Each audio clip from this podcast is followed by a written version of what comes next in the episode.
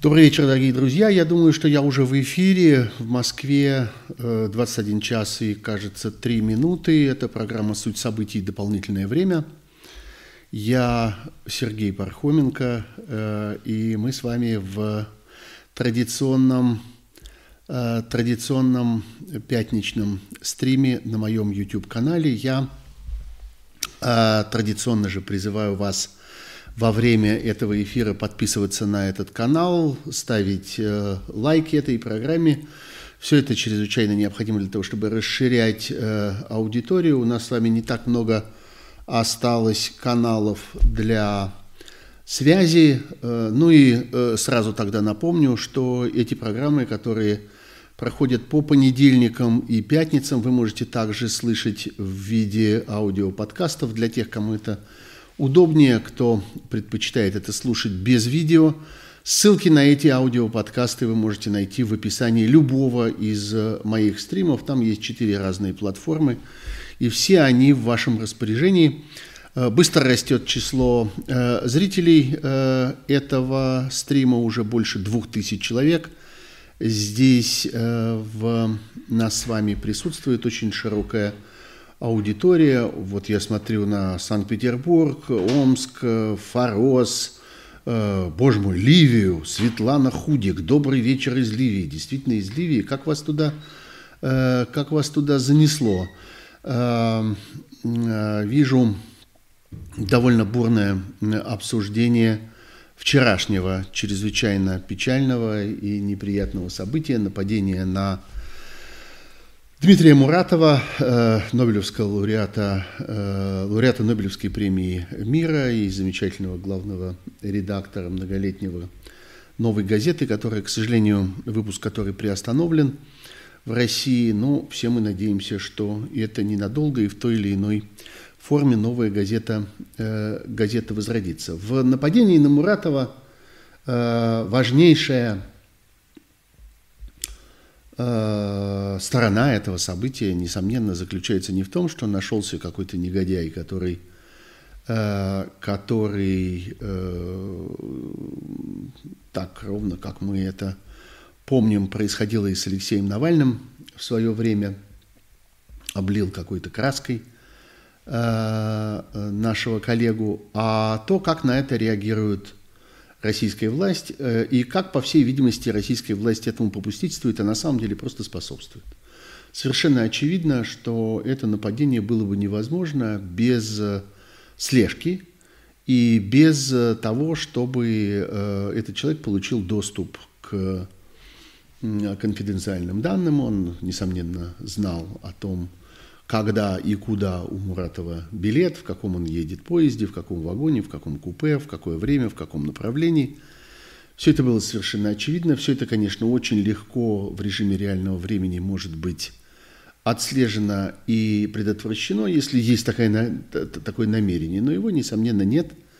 И совершенно очевидно, что не будет и расследования, не будет и никаких попыток никого наказать за это нападение. И это не шутки, это реальное, э, реальное нападение, реальный ущерб здоровью, реальное э, нанесение достаточно опасных повреждений, потому что, по всей видимости, Муратов был облит краской с каким-то химическим растворителем, там с ацетоном или с чем-то еще – не очень понятно из чего, то ли из э, просто большого баллона с этой краской, то ли из какого-то специально заряженного этой краской сифона.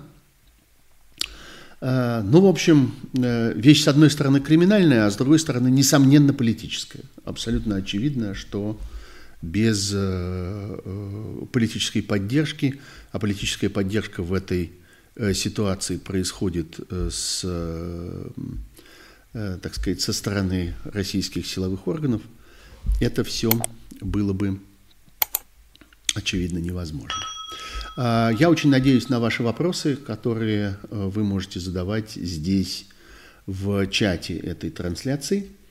Э, я буду на них поглядывать одним глазом, будем надеяться, что там время от времени появится, будет появляться что-то содержательное, хотя большую часть вопросов я, как обычно, получаю из э, моего аккаунта в Фейсбуке и, главное, из телеграм-канала под названием Пархом Бюро, на который тоже призываю, призываю вас подписываться.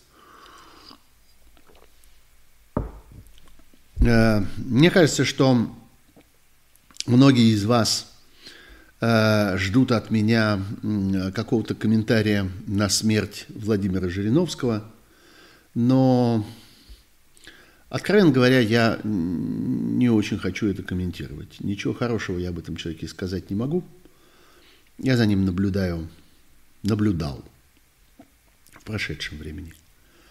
Э, пожалуй, на протяжении последних 32 лет – Э, впервые как-то вблизи я его увидел в 1990 году. В 1991 мы с ним оказались в одной телевизионной студии, когда он баллотировался, э, баллотировался э, впервые, участвовал в президентских выборах в России.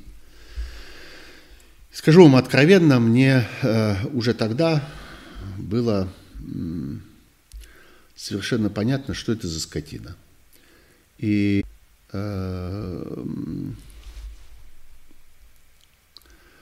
э, прошло много лет, скотство это только укрепилось, и, в общем, ничего, кроме того, что этот человек нанес колоссальный ущерб российской политической системе, э, человек э, последовательно продавал свое политическое влияние всем, кто готов был его купить, и э, продавал его направо и налево, я, в общем, сказать не могу, и на этом я бы эту характеристику и закончил. Никакой субъектностью он не обладал, это был просто э, грязный торговец на российском политическом рынке на протяжении всех этих десятилетий, и так он вел себя во всех кризисах, во все сложные моменты – Э, российской политической жизни.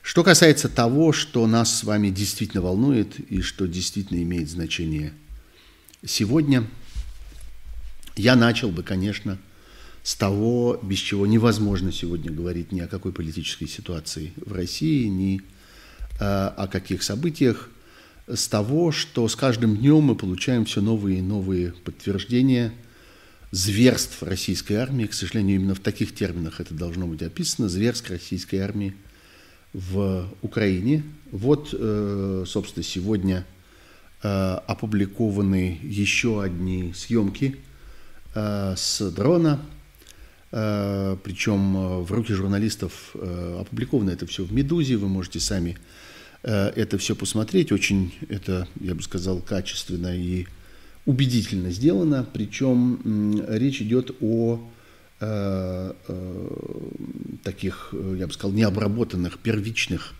видеофайлах, э, по которым можно видеть и время, когда была сделана съемка, и определить множество всяких деталей, потому что это файлы высокой четкости, и в частности они позволяют определить э, несложными такими астрономическими расчетами, определить э, точное время, когда съемка была произведена.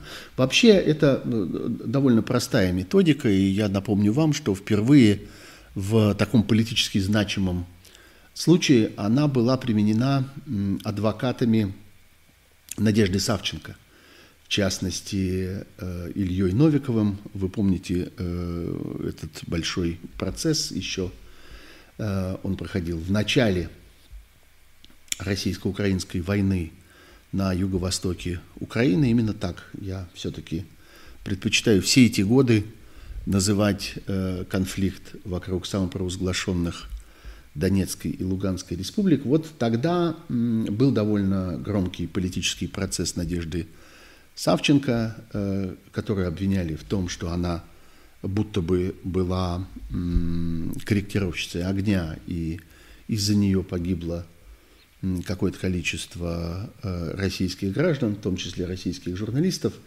И опровергнуто это во время следствия, что, впрочем, не помешало ее осудить хотя опровержение это было с совершенно очевидной научной точностью тогда предоставлено. Так вот, опровергнуто это было в том числе и вот таким довольно остроумным астрономическим способом. Было во время ну, на кадрах тех съемок, которые относились к Надежде Савченко, отмечено несколько объектов, Э, эти объекты можно локализовать, можно их идентифицировать, реальные объекты на местности. И наблюдая за тем, как они отбрасывают тени, зная точные размеры этих объектов, можно установить, э, э, зная их географическое расположение, точные их координаты, точную широту их расположения, можно установить время, когда они попали на эти кадры. Точно так же – было сделано вот сейчас на этих съемках из э, Бучи. Там в качестве ориентиров этих были использованы линии электропередач, стандартные опоры для линии электропередач. Абсолютно точно известно, какого они размера. Это типовой предмет, все знают, какой он, как он выглядит, какой он высоты, как он устроен. Ну и э, эти э, опоры линии электропередач никуда не делись, они по-прежнему стоят на своих местах – и можно с очень высокой точностью определить их местоположение и по теням, которые видны на этой съемке, определить время. Так вот, время с точностью указывает, что э, тела на улицах Бучи э, находились ровно в тех же местах и, по всей видимости, в тех же самых позах э, задолго до того, как э, э, этот населенный пункт оставили российские войска. Э, Конечно, впереди самое главное. Впереди э, э, объективная международная медицинская экспертиза, потому что современная э, криминалистическая наука позволяет с очень высокой точностью, э, делая поправки на климат, на температуру, на всякие там погодные условия и прочие внешние факторы влияния, определять время смерти человека – и э, определять, что тоже чрезвычайно важно в этой ситуации, э, было ли тело перемещено куда-то э, после того, э, как человек был убит. Э, менялась ли поза, э, перекладывали ли это тело куда-то, передвигали и так далее. Э, я думаю, что эта медицинская экспертиза будет э, проведена, это не очень сложно – и, собственно, после сегодняшнего визита, я думаю, что вы читали или слышали уже, что сегодня состоялось э, совершенно беспрецедентное событие. Два высших чиновника э, Европейского Союза побывали в этих местах по пути в Киев, где встретились с Зеленским. Одна из них э, – это Урсула фон дер Ляйен – глава Еврокомиссии. Еврокомиссия – это по существу правительство Европейского Союза. А,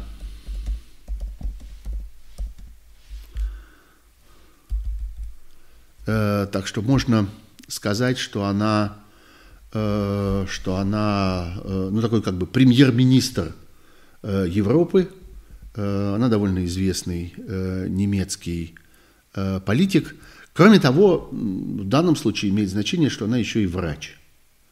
И я думаю, что для нее наблюдение за всеми вот этими э, следами э, абсолютно чудовищной бойни, которая была э, там устроена, они для нее, как для врача, окажутся еще и дополнительно,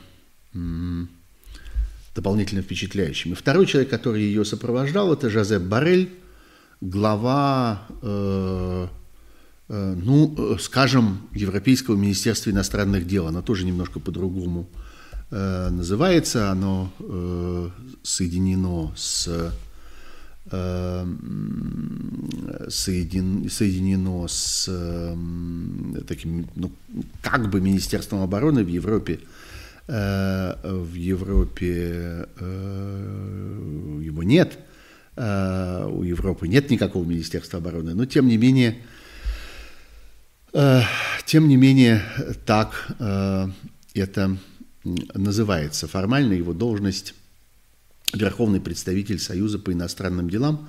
и политики безопасности. Вот они вдвоем побывали, э, э, побывали сегодня в Украине. Это, э, надо сказать, довольно сложная, как я понимаю, была для организации операция, потому что оказаться в центре воюющей страны двум настолько высокопоставленным чиновникам чрезвычайно сложно. И я думаю, что это, конечно, демонстративный шаг – это демонстративный символический поступок для обозначения поддержки э, Украины, э, который в этой ситуации стоит, что называется, чрезвычайно дорого.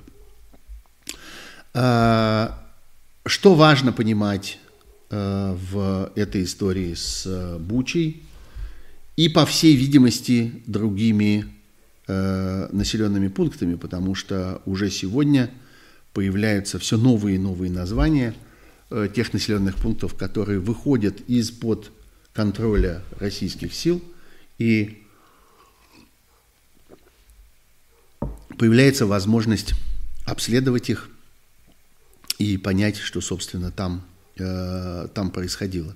Все это материалы для э, будущих расследований, все это материалы для э, предстоящих судов. Они, несомненно, будут. И э, если вы следите за моими стримами, Э, в частности, вот совсем недавно у меня в гостях был замечательный российский юрист Павел Чиков, и мы довольно подробно говорили о механизме международных судов, международных расследований, разного рода международных трибуналов. Для этого абсолютно не нужно дожидаться окончания войны, не нужно ждать никакой развязки. Все эти э, органы могут начинать работать уже сейчас. Другое дело, что возникают очень большие проблемы с привлечением туда, физическим привлечением туда э, тех, кто развязывает военную операцию, потому что у этих судов нет никаких исполнительных органов, грубо говоря, у них нет своих приставов, нет своей полиции, которые могли бы поймать и доставить э, каких-то людей, которым полагалось бы сидеть на скамьях подсудимых в этих судах. Совершенно очевидно, что э, единственное, что в этой ситуации может быть сделано, э, это объявление э, в международный розыск высокопоставленных чиновников России, России как страны, которая развязала этот военный конфликт. Я думаю, что э, туда в число этих чиновников могут попасть высокопоставленные российские дипломаты, включая министра иностранных дел, и мы вправе ждать этого достаточно быстро. И мне кажется, что никаких, э, так сказать, таких каких-то психологических ограничений, которые бы не позволяли это сделать, больше нет. Э, в общем, э, российское государство и российские правительственные органы в результате этих всех событий вышли, так сказать, за пределы Э, обычных э, правил, обычных каких-то стандартных отношений, связанных с э, тем, как, насколько неприкосновенными чувствуют себя высокие государственные чиновники. И я думаю, что мы с вами в ближайшее время, в ближайшие, может быть, дни станем свидетелями того, что этой неприкосновенности больше нет – и это приведет к тому, что представители российского руководства не смогут передвигаться по миру, потому что над ними будет прямая э, угроза арестов, прямая угроза э, привлечения их к этим международным судам. Вообще эти последние дни, раз уж я заговорил об этом, были э, э моментом, когда ну, буквально посыпалась э, дипломатическая система России – Э, начались массовые высылки дипломатов из многих европейских стран. Россия, как я понимаю, находится сейчас на грани разрыва дипломатических отношений с большим количеством стран. Это прежде всего страны Балтии, это Польша, э, возможно, э, где-то в, ну, может быть, не самой ближайшей, но и не самой далекой перспективе и Германия. Это прежде всего связано с тем, что по существу российская дипломатия в целом переместилась в поле, которое обычно принято называть полем несовместимым с дипломатическим статусом. Вот это вот вообще обычная такая стандартная формулировка, когда высылают какого-то дипломата, высылают его после того, как было установлено, что он не дипломат, скажем, а разведчик, что он занимается или военной разведкой, или каким-нибудь промышленным шпионажем, кого-нибудь там вербует или что-нибудь вроде этого. Э, для обозначения вот всех этих действий э, обычно применяют вот такую формулу. За действия, несовместимые со статусом дипломата. Так вот, по существу мы можем говорить о том, что сегодня руководство российского внешнеполитического ведомства в массе своей осуществляет действия, несовместимые со статусом дипломата. Вот то, что делает э, министр иностранных дел российский, это по существу никакая не дипломатия. Ну, э, есть расхожая фраза, э, которую он сам много раз повторял, о том, что мы не занимаемся внешней политикой, мы занимаемся дипломатией. Дескать, внешней политикой занимаются президент э, страны, это вот прерогатива Кремля там, и так далее, а мы только э, осуществляем обеспечение этой самой внешней политики дипломатическими средствами. Но по существу вот сегодня это уже не так. По существу сегодня э, российское внешнеполитическое ведомство полностью переключилось в сферу военной пропаганды, в сферу э, пропагандистского обеспечения войны, Э, и сколько бы они ни говорили, что не они это определяют, что они только исполняют ту линию, которая создается где-то в другом месте, мы вполне вправе с вами констатировать, что свою дипломатическую профессию эти люди предали и продали. Э, никакой дипломатической традиции мировой они больше не соответствуют. И считать, что они в этой ситуации могут рассчитывать на какой-то иммунитет – на какую-то защиту, на какой-то вывод из-под ответственности мы, несомненно, не можем. И здесь э, мы обязаны вспоминать те прецеденты, э, которые мы знаем со времен крупнейших международных трибуналов, прежде всего Нюрнбергского трибунала, где люди вроде Риббентропа несли полноценную ответственность за то, что они делали, потому что то, чем они занимались, была не дипломатия. Ну, Риббентроп был обвинен, если я правильно помню, в том, что, в частности, его ведомству подчинялись э, э администрации оккупированных э, Германией регионов, и по существу он ответственен за те репрессии, которые на этих оккупированных территориях происходили. Так что у него была, так сказать, своя вина. А у этих людей, у тех, кто э, пропагандистски Э, обеспечивает войну, обеспечивает агрессию в Украине, у них будет своя. И э, я думаю, что мир вправе предъявить счет этим людям. А, э, продолжая вот эту тему э, политических кризисов, дипломатических столкновений и так далее, мы, конечно, обязаны э, с вами обратиться к событиям, которые происходили в ООН в последние дни – Э, когда э, в ООН произошло несколько э, важных событий, заседание и голосование в Совете Безопасности, заседание и голосование на уровне Генеральной Ассамблеи. ООН, Россия была исключена из одного из важнейших органов Организации Объединенных Наций, а именно Совета по правам человека ООН, причем исключена с очень большим Э, так сказать, большим перевесом. Э, но главное вот что. Э, главное то, о чем говорил в своем выступлении перед Советом Безопасности президент Украины Зеленский. Он вступила, очевидно, в пору, ну, я бы сказал, какого-то терминального кризиса.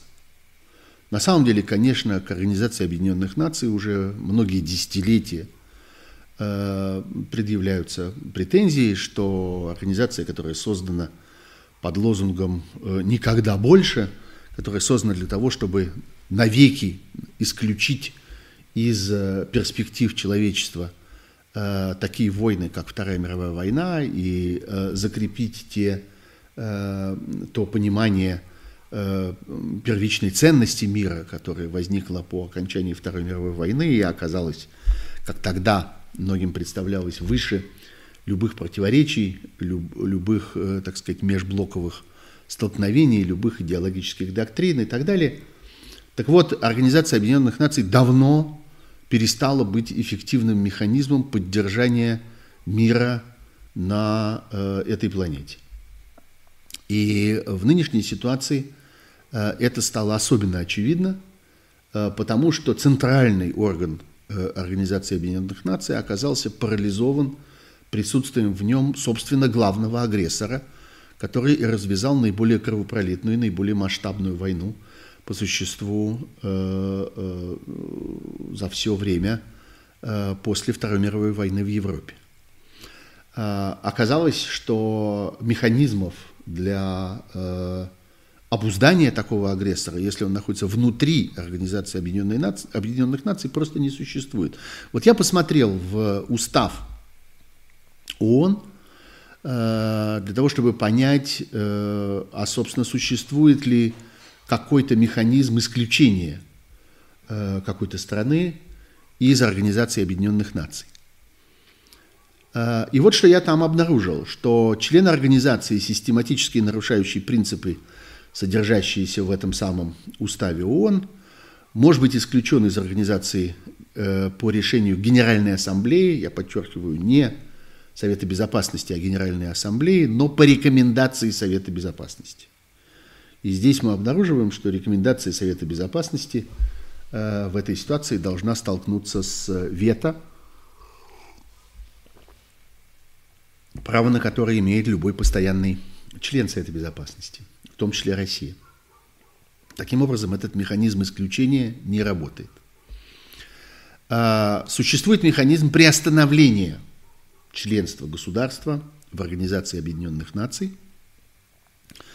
А, и э, в этой ситуации опять ключевая роль э, принадлежит Совету Безопасности, который должен дать рекомендацию.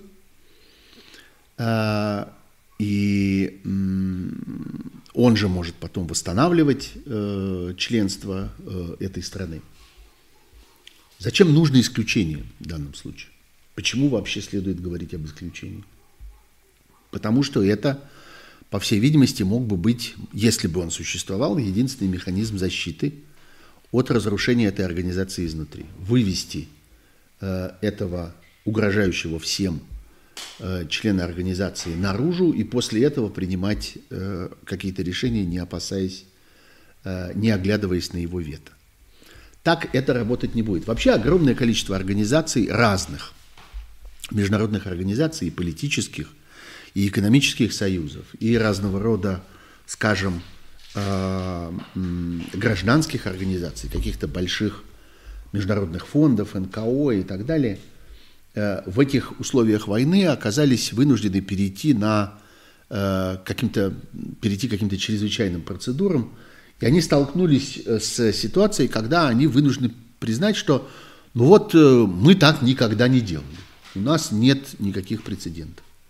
И это такое большое время принятия каких-то э, супер решений, которые позволили бы выходить из э, этих ситуаций и создавать э, новые процедуры, Э, вот именно такие, которых э, никогда раньше не было. И поэтому сейчас обсуждаются разного рода э, э, нетривиальные э, действия, которые могли бы государства-члены Организации Объединенных Наций или государства-члены э, Совета Безопасности предпринять коллективно э, по существу в разрез с уставами. Ну, например, Э, говорят, ну, это такая скорее э, политическая фантазия, в это довольно трудно поверить, ну, много во что трудно поверить.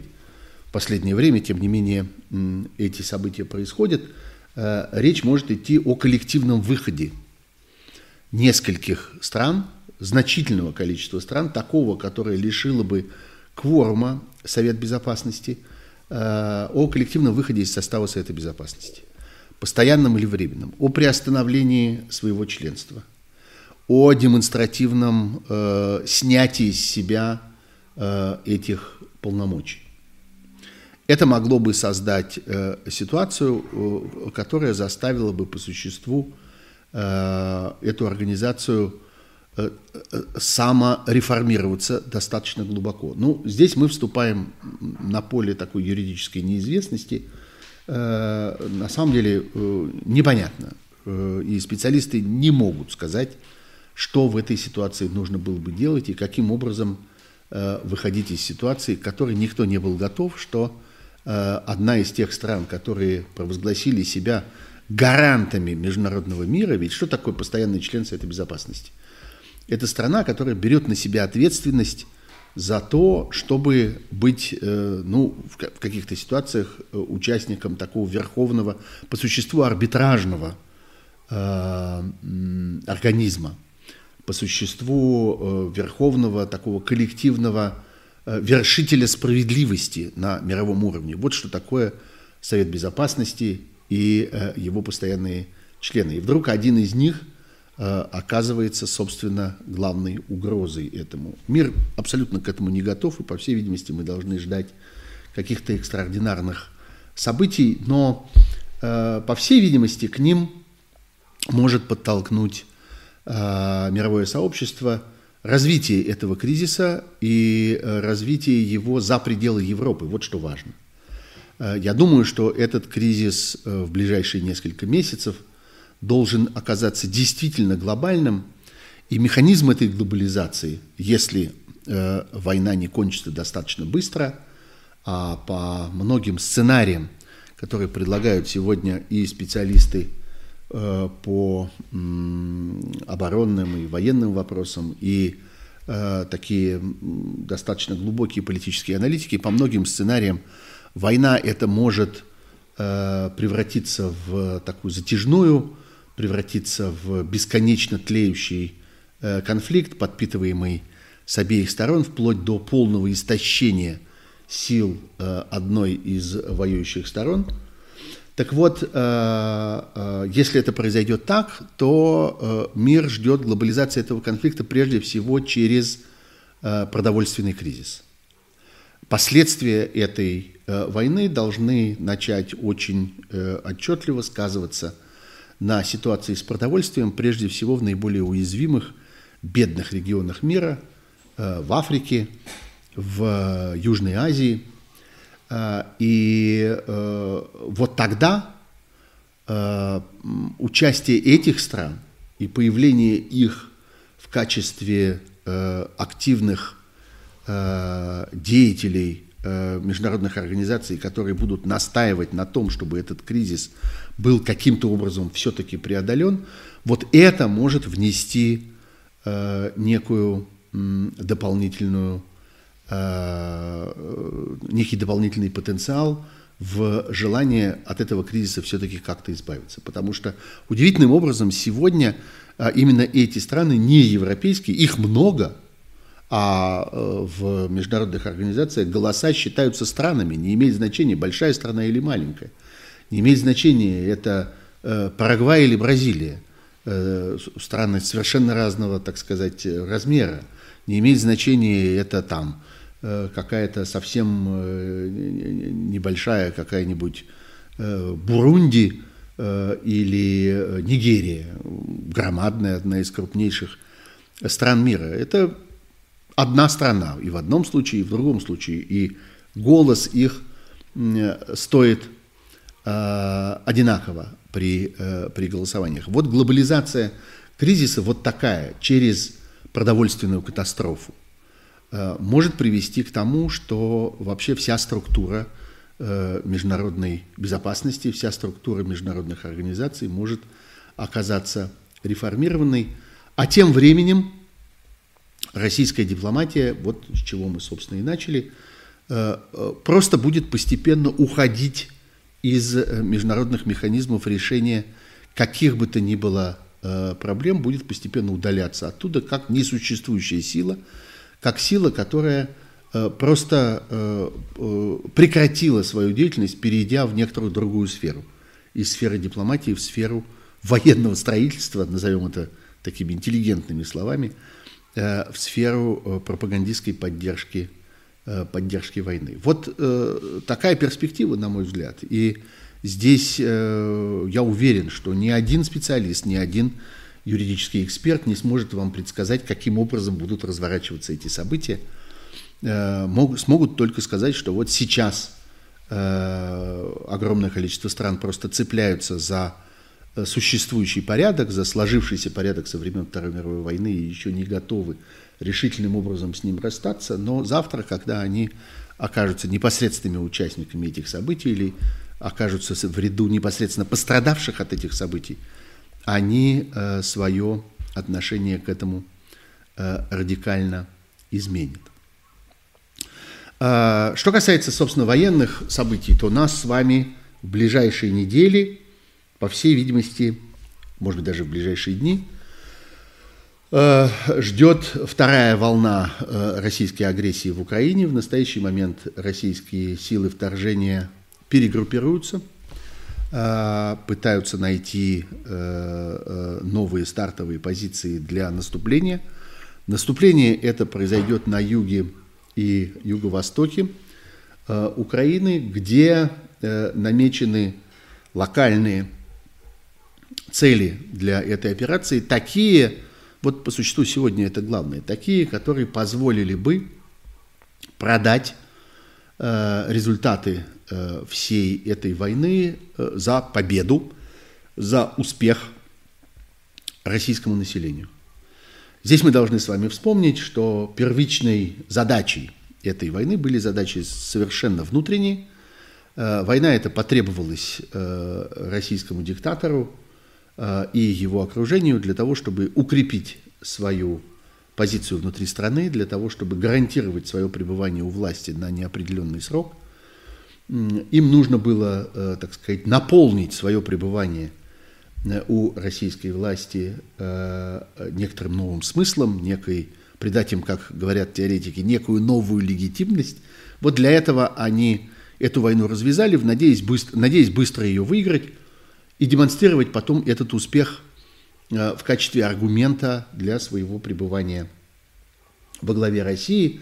А там, глядишь, может быть, этот успех можно было бы и развивать, если бы э, армии вторжения удалось легко пройти Украину, выполнить те э, э, задачи наполеоновские, которые перед ней стояли, то совершенно очевидно, что дальше следовало, следовали бы и страны Восточной Европы, и страны Балтии, и было бы совершенно очевидно, что на этом пути э, это вторжение бы не остановилось. Но оно остановилось. Украина сыграла свою роль такой, э, ну, не зря же говорили о том, что это буферное государство. Вот оно в прямом смысле буферным и оказалось. Оно приняло на себя этот удар.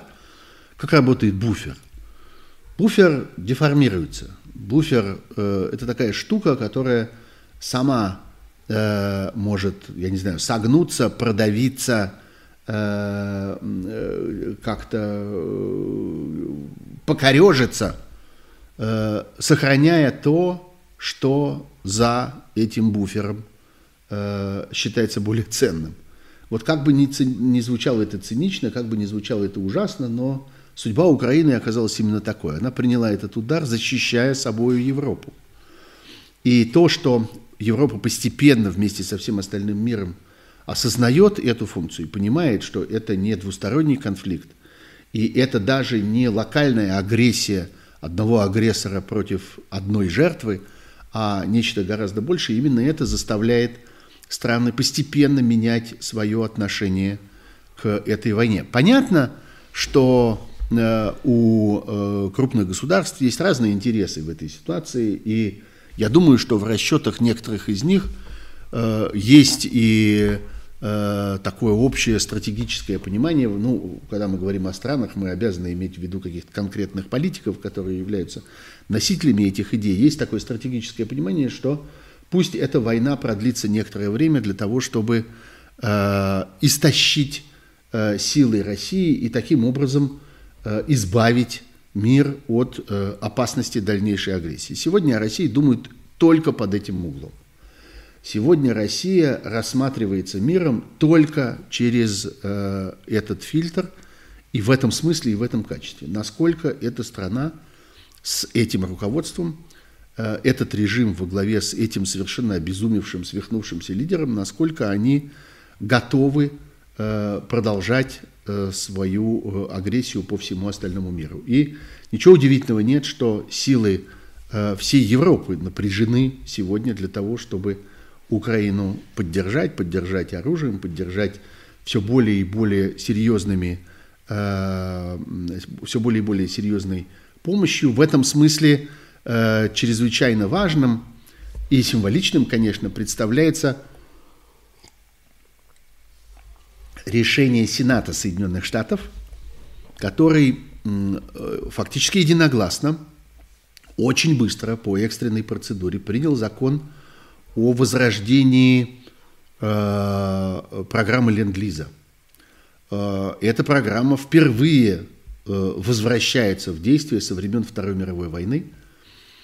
И она дает э, президенту Байдену э, очень большую свободу, очень широкие полномочия в принятии самостоятельных решений для э, отправки оружия и разного рода другой помощи Украине и в том числе э, финансовой поддержки. Э, Конгресс некоторое время тому назад одобрил выделение э, большой суммы, почти 14 миллиардов долларов, на военную и гуманитарную помощь Украине. Конечно, этого совершенно недостаточно, имея в виду масштабы этой войны, но, тем не менее, эта сумма уже значительная. Это уже, что называется, ни гроши, ни копейки – реализовано из этой суммы пока не безумно много. Э, с 24 февраля, вот, собственно, за эти 40 с небольшим дней войны, предоставлена помощь на сумму немножко больше 1,7 миллиарда долларов. Но теперь, после вот этой ленд-лизовской программы, можно ждать довольно э, серьезного расширения этого потока. Что такое вообще ленд-лиз? Хорошо бы это вспомнить. Э, мы с вами говорили про это несколько раз тогда, когда вспоминали историю ленд-лиза времен Второй мировой войны. Первоначально ленд-лиз вообще был предназначен не для Советского Союза, он был изобретен не для этого. Он был изобретен э, для Э, поддержки э, других союзников Соединенных Штатов, в частности Великобритании. И смысл его заключается в том, что э, большое количество оборудования, материалов, ну вот в Ленд-Лизе Второй мировой войны чего только не было, там было громадное количество продовольствия, огромное количество всяких, всякого там обмундирования, каких-то технических поставок, очень много топлива, Э, много всяких запчастей, я не знаю, автопокрышек и прочего, и прочего. И почему-то как-то все помнят про лендлизовскую тушенку, и все помнят про лендлизовские грузовики Студебекеры, которых действительно было колоссальное количество тогда привезено в Советский Союз, и по существу это в какой-то момент стал главный грузовик, использовавшийся на фронте с советской стороны. Но там было очень много всякого, и поставки были чрезвычайно разнообразны. Так вот, смысл этого заключается в том, что это предоставляется в долг, и что потом э, можно э, будет принять решение о судьбе э, этого долга, и большая часть его будет аннулирована. Э, по правилам Ленд-Лиза, если э, эти поставки, вот, собственно, то, что было отправлено, эта техника, эти материалы, это продовольствие и так далее. Если они были, и это можно доказать, употреблены по назначению, то есть были направлены на, собственно, обеспечение воюющих сил, и были там использованы, истрачены, там, еда была съедена, одежда была сношена, э, бензин был, э, э, так сказать, изъезжен и так далее, то тогда эти поставки не подлежат ни возврату, ни оплате. А, и более того, даже то, что э, остается э, после окончания военных действий, если можно считать, что э, это будет использовано на преодоление последствий этой войны, то тоже может войти в перечень тех товаров, того оборудования, которое не подлежит оплате. То есть это очень выгодные условия – которые э, позволяют государству, в данном случае американскому государству, взять на себя существенную часть расходов для поддержки э, воюющей страны. Это тоже важная символическая акция, э, которая должна стимулировать другие страны на то, чтобы м, помогать э, Украине. А надо сказать, что современное военное производство – оно э, очень диверсифицировано. И мы не можем говорить, это совершенно неправильный взгляд, что там натовское э, оружие все производится в Америке и так далее. Ничего подобного. Оно производится во многих странах. Э, и компании, которые поставляют те или иные предметы вооружения, они расположены и в странах НАТО, и за пределами стран НАТО, в странах, союзничающих с ними, и иногда в странах, которые там традиционно считаются близкими к нейтральности, близкими к, э, к э, ну, которые, так сказать, воздерживаются от прямого участия в каких-то военных операциях, ну, например, в Скандинавии, где довольно развитая военная промышленность и где э, производится довольно много современных вооружений, в том числе вот того, о чем в последнее время говорят чрезвычайно много разного рода там противотанковых систем, и систем э, э, противовоздушной обороны, э, носимых и всяких пусковых установок, и дронов. Это тоже становится все более и более важным элементом ведения современной войны. Вот эти вот беспилотные летательные аппараты, они бывают очень многих разных типов. Иногда они совсем небольшие и действуют просто таким роем, что называется. Иногда это серьезные Э, настоящие самолеты, э, с той только разницей, что пилот сидит не внутри в кабине, а где-то в каком-то защищенном командном пункте и управляет этим самолетом дистанционно. Но вот э, тоже это довольно диверсифицированное производство. Разные страны это поставляют, и важно производить на них впечатление, назовем это так. Вот, так что постепенно, если мы смотрим за тенденциями, то мы можем с вами констатировать, что происходит тенденция сплочения мира вокруг э, Украины для противодействия российской агрессии. Вот эта тенденция не прекращается, а только наращивается с каждым днем, она становится все более и более заметной. Понятно, что Украина недовольна этим, понятно, что э, недовольна скоростью этого, э, понятно, что Украина упрекает Запад в том, что он пока все еще не решителен – что э, в том вооружении, которое Украина получает, она, не, она получает недостаточное количество тяжелого вооружения, то есть тяжелой военной техники, авиации или крупных артиллерийских систем, систем противовоздушной обороны. Но здесь, конечно, возникает еще и проблема использования, проблема обучения – Э, вот эти э, серьезные, большие, так сказать, предметы вооружения, они требуют очень квалифицированного пользователя. И э, просто так, э, знаете, выкатить этот танк э, или, или э, послать самолет в этой ситуации невозможно. Это, ну, э, можно таким образом грузовик отправить или, в крайнем случае, какую-нибудь бронированную машину, которая, в общем, управляется более или менее так, как любая другая машина. Ну, с некоторыми поправками, там, на вес, на размер, но, в общем, ничего такого особенного. Но уже появление нового типа самолета или нового типа вертолета или нового типа танка требует серьезного обучения. На это обучение времени нет. И э, именно поэтому речь идет в основном о том, чтобы передавать в Украину старое советское вооружение, которое где-то еще сохраняется – иногда даже в довольно значительных количествах на складах в европейских странах, в том числе в натовских странах, не потому что не жалко, вот это важно понимать, не потому что вот оно никому не нужно, и давайте мы отправим как-то эту старую рухлядь, пускай они там пользуются. Нет, основной аргумент вот именно этот. Э, в Украине, в украинской армии есть люди, которые умеют этим пользоваться, которые знают, как управлять этими танками, как стрелять из этих танков – которые знают, как летать на этих самолетах, которые знают, как наводить эти артиллерийские системы, потому что эти люди имели с ними дело э, или с этими системами, или там с их недавними предшественниками, там они модифицируются время от времени. имели дело прежде.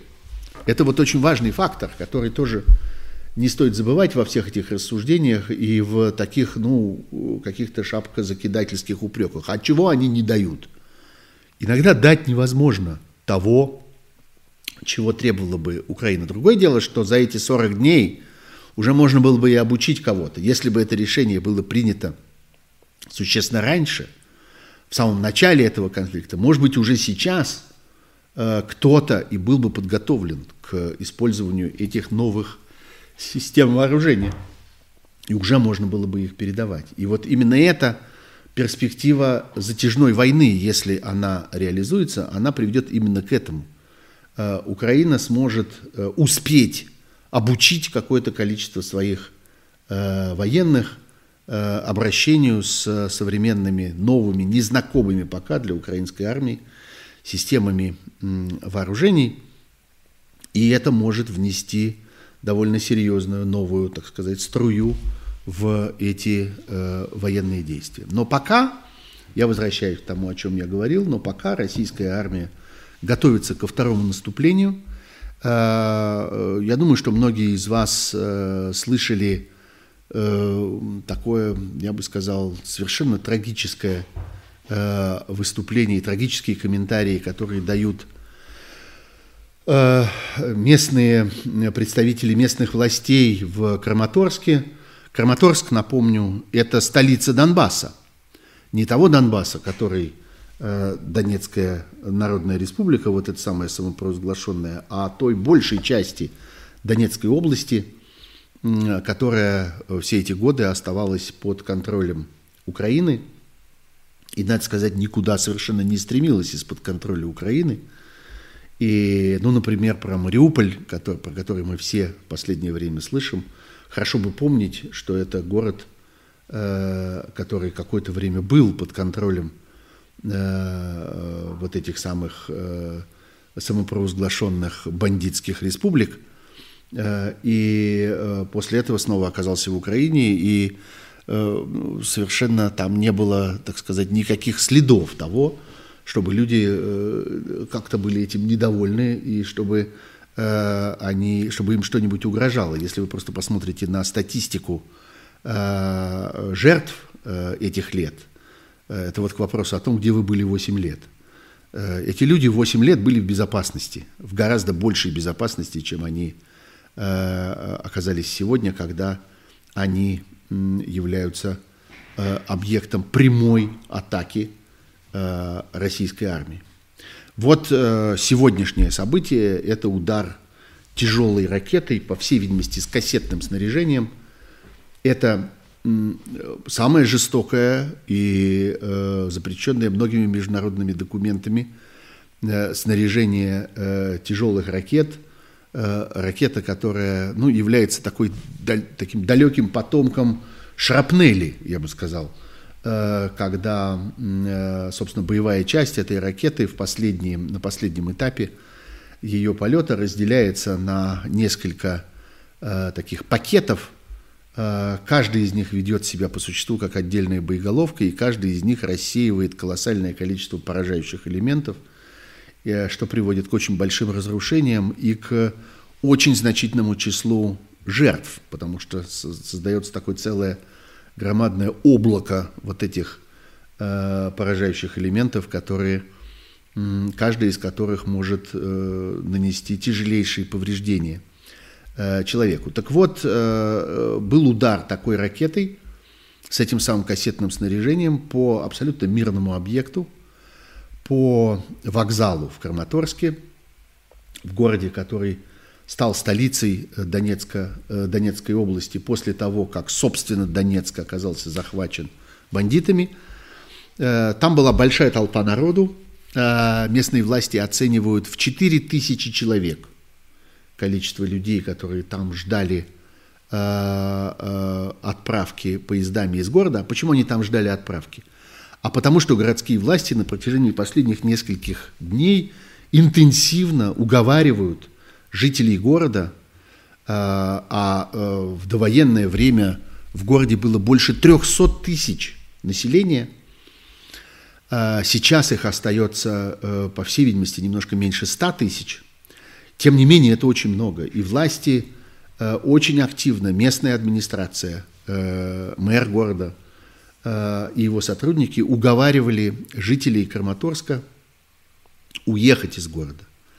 Э, говоря о том, что Краматорск неизбежно вот во время этой второй волны э, агрессии, которая нас всех ждет, неизбежно окажется центром э, приложения самых значительных атакующих сил, будут массированные обстрелы, будет, будут бои в черте города, вот такие же, как, по всей видимости, такие же, как те, которые идут сейчас в Мариуполе – и э, местные, адми, местные администрации упрашивали людей э, эвакуироваться. И вот э, упросили. И довольно большое количество людей оказались в этот момент на вокзале утром в ожидании первых поездов, которые должны были их забрать для того, чтобы везти дальше на запад, в западноукраинские э, регионы. И именно там и произошел взрыв этой тяжелой ракеты – Погибло на месте около 40 человек, э, причем э, число это растет постепенно. Э, сейчас считается, что вместе с умершими в больнице оно уже сильно перевалило через 50, значительное количество раненых, много тяжело, тяжелых раненых, именно потому что использовался вот этот вот кассетный тип ракеты, который специально предназначен для того, чтобы наносить людям тяжелые увечья. Э, ну вот, и в общем у тех, кто непосредственно наблюдал этот э, обстрел, тех, кто просто видел, как прилетела эта, эта ракета, у них нет никаких сомнений относительно того, с какой стороны она прилетела. Прилетела она с той стороны, которая занята вот этими сепаратистскими силами и, собственно, частями российской регулярной армии. Смысл этой бомбардировки э, э, не очень понятен. Э, либо это просто какое-то первородное зверство, либо, если пытаться видеть за этим какой-то расчет, то это как раз попытка противодействовать эвакуации для того, чтобы сохранить больше местных жителей в тот момент, когда начнется непосредственная атака на город, и в дальнейшем использовать их в качестве аргумента для того, чтобы склонить э, украинскую армию и администрацию этих регионов к капитуляции. Дескать, вот смотрите, у вас тут столько народу, они все под угрозой. Для того, чтобы спасти их жизни, сдавайтесь скорее. Понятно, что если кому-то э, не нужна эта эвакуация, э, цинично говоря, то она как раз не нужна, собственно, российскому командованию, которое рассчитывает использовать этих людей в качестве аргумента на будущих переговорах о, э, будущих переговорах о капитуляции. А, э, так что э, война не закончена совсем. А, российскому диктатору нужна картинка, нужны аргументы, нужны предметы для, так сказать, поводы для Э, который он сможет к празднику, как это обычно в России делается, к 9 мая, вот ужас и цинизм нашей э, ситуации, низость людей, которые управляют сегодня Россией, он подчеркивается еще и этим, этим. Они еще и к празднику пытаются это сделать. Они хотят вот таким образом отметить этот праздник. Они хотят завязать это в одну, э, в одну историю. Тем временем в России, и это, пожалуй, будет последняя часть нашего сегодняшнего разговора. И последняя тема, на которой я хотел бы подробно остановиться. В России э, устанавливается э, окончательный режим э, такой уже, я бы сказал, зрелой военной диктатуры. Не просто э, диктатуры, нарушающей права человека, не просто диктатуры, отменившей конституционные права и свободы, но именно такой э, военно-полицейский режим, э, бесконечно э, снабжающий самого себя все новыми и новыми э, квазизаконными, э, квази-юридическими актами и документами, который открывает все новые и новые возможности для репрессий, все новые и новые возможности для все более и более абсурдных преследований э, всякой всякого, если не самостоятельного действия, то хотя бы э, самостоятельной мысли. Ну, мы все видели эти э, комические истории, если вдуматься.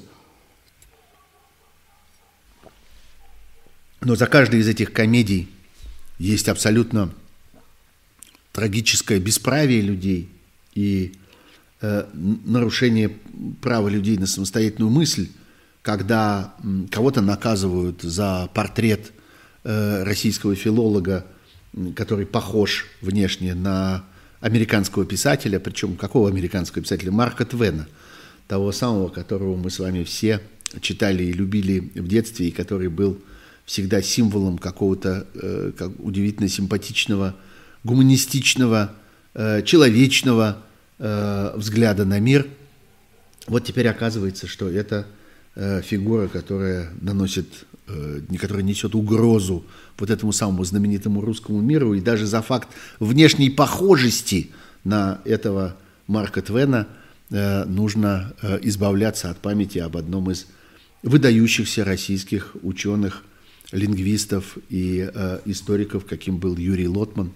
Речь идет именно о нем, который нечаянно оказался похож, причем портрет его расплатился за это через много лет после его смерти, Юрия Лотмана – Э, оказался похож на, на Марка Твена. Мы помним э, ситуации, когда людей арестовывают за э, антивоенные лозунги, за антифашистские лозунги, э, при том, что вся эта операция идет под лживыми, лицемерными э, предлогами борьбы с нацизмом, э, требований денацификации и так далее. Про это надо сказать как-то постепенно – забывает российское руководство, от этого, в общем, почти ничего уже не остается, потому что есть конкретные военные задачи, которые надо решать. Тут уже не до красоты, не до денацификации. Но, тем не менее, оказывается, что антифашистские, антинацистские лозунги начинают трактоваться как нечто, направленное против, э, э, так сказать, единства этого режима и против э, агрессивной его военной военной идеологии, но тем временем принимаются все новые и новые законы, э, один из которых, например, закон, который, по всей видимости, мы увидим принятым в ближайшие дни, э, э, это закон о, об введении уголовной ответственности за подчинение режиму санкций, за соблюдение санкционного режима внутри России. Он приводит в панику даже самых лояльных а, представителей бизнес-сообщества, например, вот Российский союз промышленников и предпринимателей, уж на что зарекомендовал себя как совершенно халуйская организация, которая как-то всегда готова всегда готова продемонстрировать свою э, преданность и свое верноподданничество, э, тем не менее уже и оттуда раздаются голоса о том, что э, абсолютно непонятно, каким образом сможет российский предприниматель, любой, вот один из последних оставшихся в природе российских предпринимателей, существовать в этих условиях, когда он должен выбирать между тем, чтобы нести ответственность по международным законам за несоблюдение режима санкций и нести ответственность по российским законам за соблюдение режима санкций. И вообще не очень понятно, что имеется в виду, когда э, вот эти общие формулировки Э, вот эта ответственность за соблюдение режима санкций, а между прочим, там предусмотрено довольно мощное наказание до 10 лет, либо громадные, вполне астрономические штрафы, которые взимаются с компаний или с руководителей этих компаний, но вообще не очень понятно, как практически это должно выглядеть. Вот пока единственное, что приходит в голову, что могло бы оказаться наказуемым, это, например, попытка сменить банк. Вот есть какое-то количество банков – которые оказались сейчас под наиболее тяжелыми санкциями и которые по существу лишены возможности нормально функционировать. Есть другие банки, которые там кое-как еще ковыляют, которые бесконечно страдают от этого санкционного режима, но тем не менее есть несколько более широкий круг операций, который им разрешен. Так вот, компания, которая попытается перейти из э, фактически парализованного санкциями банка в менее парализованный, может оказаться, руководство этой компании, владельцы этой компании э, могут оказаться наказанными по этому новому закону. Или, например, компания, которая отказывается работать в Крыму или на вот этих оккупированных бандитскими режимами территориях Донецкой и Луганской областей Украины. Какое-то количество таких компаний существует до сих пор. Например, опять-таки банки, или э, телекоммуникационные компании, провайдеры мобильной связи или провайдеры интернета. Э, в общем, большое количество компаний, которые имели какие-то интересы на международном, на международном рынке, либо которые, которые э, торговали своими ценными бумагами на международных биржах, либо были участниками каких-то крупных международных консорциумов, либо рассчитывали развивать свою розничную ритейловую сеть за пределами Российской Федерации, эти компании очень аккуратно э, э, как бы выворачивались из-под необходимости работать в Крыму и работать на Донбассе, понимая, что это может привести к дополнительным неприятностям для них. Теперь это уголовно наказуемое дело. И теперь по существу э, э российский законодатель э, собирается уничтожать вот таким образом, душить посадками и штрафами оставшиеся немногочисленные элементы российского предпринимательства, которые еще попытаются каким-то образом функционировать э, в этой воюющей стране.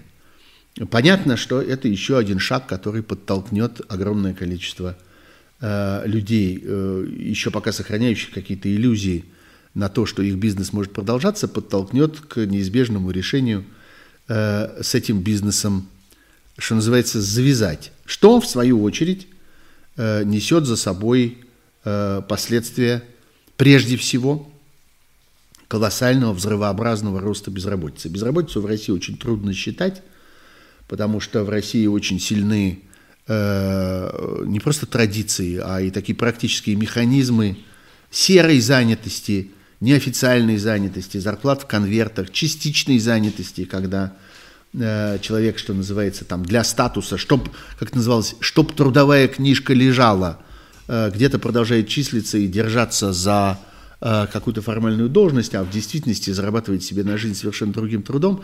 Поэтому и в мирное это, в обычное это время очень трудно оценить, сколько в реальности в России безработных. Сейчас это будет еще сложнее, но мы просто понимаем, что чудес не бывает. Мы понимаем, что если компании закрываются, если компании э, прекращают свою деятельность и увольняют 100% своего персонала, то мы обязаны этих людей приписывать к разряду безработных. Ну да, какие-то из них, наверное, научатся э, обивать двери дерматином э, или оказывать, я не знаю, услуги разнорабочего в дачной местности – подчиняя заборы и поправляя крыши, и таким образом, наверное, заработают себе на хлеб, именно на хлеб, а не на то, что на этот хлеб сверху можно положить. Э, но по существу речь будет идти о том, что люди, которые еще вчера э, вели какую-то более или менее квалифицированную трудовую деятельность, были квалифицированными рабочими или были представителями там, каких-то сервисных отраслей, Э, кого-нибудь обслуживали, оказывали кому-нибудь какие-нибудь услуги э, или э, какой-то офисной, интеллектуальной деятельностью занимались, эти люди окажутся лишены своих занятий. Теперь еще и потому, что их компании посмели выполнить указания, предусмотренные режимом Э, режимом международных санкций. Ну вот, я бы э, хотел поглядеть сейчас на те вопросы, которые за это время, э, за это время э, ко, мне, э, ко мне набежали. Э, э, э, Теперь специально буду проверять, пишет э, один из э, наших зрителей, не под санкциями ли находятся те или иные э, компании, э, ну, видимо, имеется в виду, прежде чем пользоваться э, э, их услугами э, и, их, их, и их товарами. Ну вот, я думаю, что это э, следующий этап. Это следующий шажок, который нас ожидает, когда э, э, санкции должны распространиться на потребителей. Я думаю, что это вот то, что это совершенно обезумевшее тоталитарное государство должно придумать следующим. Э, когда э, выяснится, что э, э, в использовании, э, ну, так сказать, в применении режима санкций э, участвует не только производитель, но и потребитель, э, который предпочитает другие товары, который предпочитает иные услуги, который помнит о существовании каких-то торговых марок. Вот следующим шагом, следующим этапом надо будет наказывать его, вот этого самого потребителя, за то, что он э, купил гамбургер, а не пирожок, грубо говоря за то, что он э, оделся в э, раздобытый где-то э, фирменный товар с каким-нибудь э, чуждым нам э, иностранным лейблом, а не предпочел ему товар отечественного производителя. В сущности, какие-то элементы этого мы наблюдаем уже сегодня в том, что касается э, ситуации с э, валютным рынком который разрушен, которого не существует. И по существу государство отняло у э, своей собственной валюты это э, качество, качество конвертируемости. Э, почем в России доллар, этот вопрос приобрел сегодня такой сугубо умозрительный, а прежде всего политический смысл. Это некоторый инструмент политической демонстрации. Вот мы управляем рублем и долларом – мы э, сумели э, искусственно э, изменить эту цифру, при том, что для, собственно, потребителя, для человека, которому хотелось бы поменять одну валюту на другую, потому что он хотел бы с этой другой валютой предпринимать какие-то действия, хотел бы переслать ее куда-то, хотел бы потратить ее на что-то, хотел бы использовать ее, выехав из страны и так далее – а, для такого человека, для такого потребителя этот курс по существу теряет всякий смысл. Потому что по этому курсу в любом случае невозможно купить эту валюту, а если вы ее купили, то ее невозможно вынуть с банковского, из банковского счета. И таким образом создается ситуация, в которой эти э, доллары и евро как бы никому не нужны. Никому не нужны потому, что, ну да, вы можете формально поменять Э, одно на другое внутри вашего банка, но не сможете это потом оттуда вытащить. Так это, собственно, устроено. Э, это замена реальных действующих экономических механизмов на профанацию, на имитацию их, э, их действия. Кстати, наверное, следует вернуться к теме, которой я посвятил немало времени в предыдущей программе, к теме вот этой вот торговли газом за рубли. Помните, Э, это была сенсация предыдущей недели, э, президентский указ, который с 1 апреля установил вот этот вот режим. Впоследствии выяснилось, что этот режим ничего не означает для покупателя, он носит сугубо символическое значение. То есть, собственно, за этим президентским указом есть вопрос.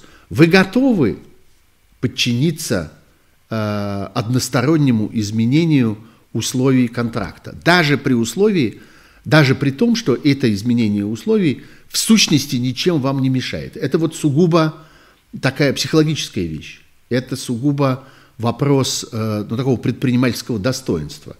Вы согласны или вы не согласны? Вы все равно будете платить валютой, вы все равно будете платить ровно столько же, вы все равно будете платить ровно тогда же, вы будете иметь ровно те же права, и даже ваши риски, что Э, обязательства противоположной стороны, обязательства продавца будут просто явочным порядком э, не выполнены, они остаются ровно теми же. Продавец, как раньше, мог нарушить свои обязательства, если хотел, если э, как-то не заботился о своей репутации, так и дальше может это делать. Но согласитесь на одностороннее изменение контракта. Вот все, к чему свелась эта такая Э, идеологическая, очень громкая пропагандистская акция, которая была устроена Кремлем и которая была озвучена э, вот этим самым безумным российским диктатором и его пропагандистами. Э, указ подписан, но по существу э, этих сделок еще не произошло. по существу вот этих операций, которые предписаны этим указом, когда покупатели газа должны свои доллары или свои евро э, вносить на специально открытый счет в Газпромбанке, и дальше там внутри Газпромбанка будет происходить обмен этих евро на рубли, и формально будет совершаться такой акт выплаты этими вновь полученными рублями за приобретаемый газ. Ничего этого пока не происходит. Э, в реальности этот механизм пока не работает. И я думаю, что мы только в конце месяца увидим, э, что из этого всего получилось. Тем временем мир движется к фактическому, физическому исполнению замысла, связанного с отказом от российских энергоносителей, которые должны оставить э, российское руководство без средств для продолжения этой войны. Понятно, что это не может произойти со дня на день, но мы видим, что постепенно страны э, и политики э, в разных странах, прежде всего европейских, э, приходят к мысли о том, что э, их стратегический интерес заключается в том, чтобы отказаться от этой зависимости, э, даже ценой э, каких-то временных осложнений, ценой э, временной временного снижения э, уровня жизни, да, речь идет об уровне жизни, о покупательной способности их собственных избирателей, что всегда чрезвычайно болезненно для любого политика. Но э, нет ничего удивительного, что это постепенно происходит, и все больше и больше стран, вот мы видим уже и Германию, мы видим уже и Италию, которые постепенно к этому, к этому приходят потому что речь идет о стратегии, речь идет о долгосрочных э, отношениях и долгосрочной зависимости, от которой эти политики теперь при виде того, что вытворяет э, путинская Россия, э, считают нужным отказываться. Ну вот, я думаю, что на этом мы с вами, пожалуй, э, пожалуй остановимся. Я напомню, что э, эта программа «Суть событий» на канале Сергея Пархоменко. Я напомню вам, что э, распространение этих моих программ, мы не знаем, сколько это продлится. Мы не знаем, сколько просуществует еще YouTube, но распространение этих программ в значительной мере зависит от вас, зависит от того, подписываетесь ли вы на канал, зависит от того, ставите ли вы одобрительные отметки, потому что механизмы YouTube, роботы YouTube очень к этому чувствительны и очень э, реагируют на э, эти знаки от слушателей. Поэтому я был бы вам за это благодарен. И думаю, что это в какой-то мере в ваших интересах тоже. Э, тем временем э, не забывайте, пожалуйста, что э, это уже стало традицией, что в пятницу в 9 часов вечера по Москве я вот таким образом комментирую события недели, события э, главным образом военные, события политические. А, а по понедельникам в 9 часов вечера я приглашаю какого-нибудь гостя. И вот здесь, кстати, я хочу попросить вас в комментариях к этому стриму, который я внимательно читаю, между прочим, эти комментарии, и стараюсь отвечать на них, поэтому, пожалуйста, относитесь к этому как к инструменту обратной связи в комментариях к этому стриму, а главное в телеграм-канале Пархом Бюро, который является наиболее удобной, э, по-моему, системой э, наших с вами взаимоотношений. Э, оставляйте, пожалуйста, ваши предложения относительно гостей.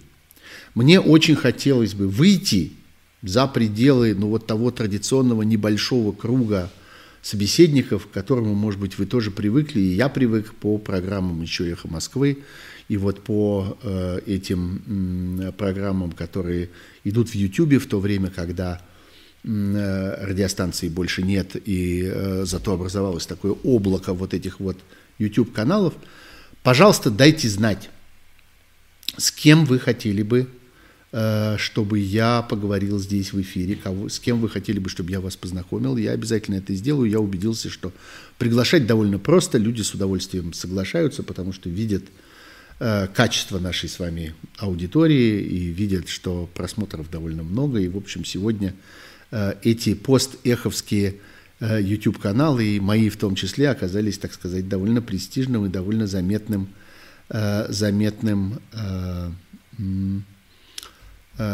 местом для встречи. Так что прошу, вот пригласите, например, Александра Зельдовича, пишет один из наших э, зрителей. Это интересная идея. Я знаком с Александром Зельдовичем. Мне кажется, это глубокий, серьезный, замечательный собеседник, и я буду очень рад с ним поговорить. Попробую э, его пригласить. Ну, жду от вас новых такого рода предложений. Ну вот, это была программа «Суть событий». Спасибо большое, что были со мною эти почти полтора часа. Мы встретимся с вами, несомненно, в понедельник э, с каким-нибудь собеседником. Я надеюсь, что на неделе я появлюсь и в «Живом гвозде». В прошлый раз я был э, в среду в «Персонально ваш». Не знаю, окажется ли это э, постоянной программой, пока у меня нет такого предложения, но я надеюсь, что это будет, во всяком случае, происходить более или менее регулярно. Спасибо большое, счастливо, до новых встреч в этом YouTube-эфире. Это Сергей Пархоменко. Всего хорошего. До свидания.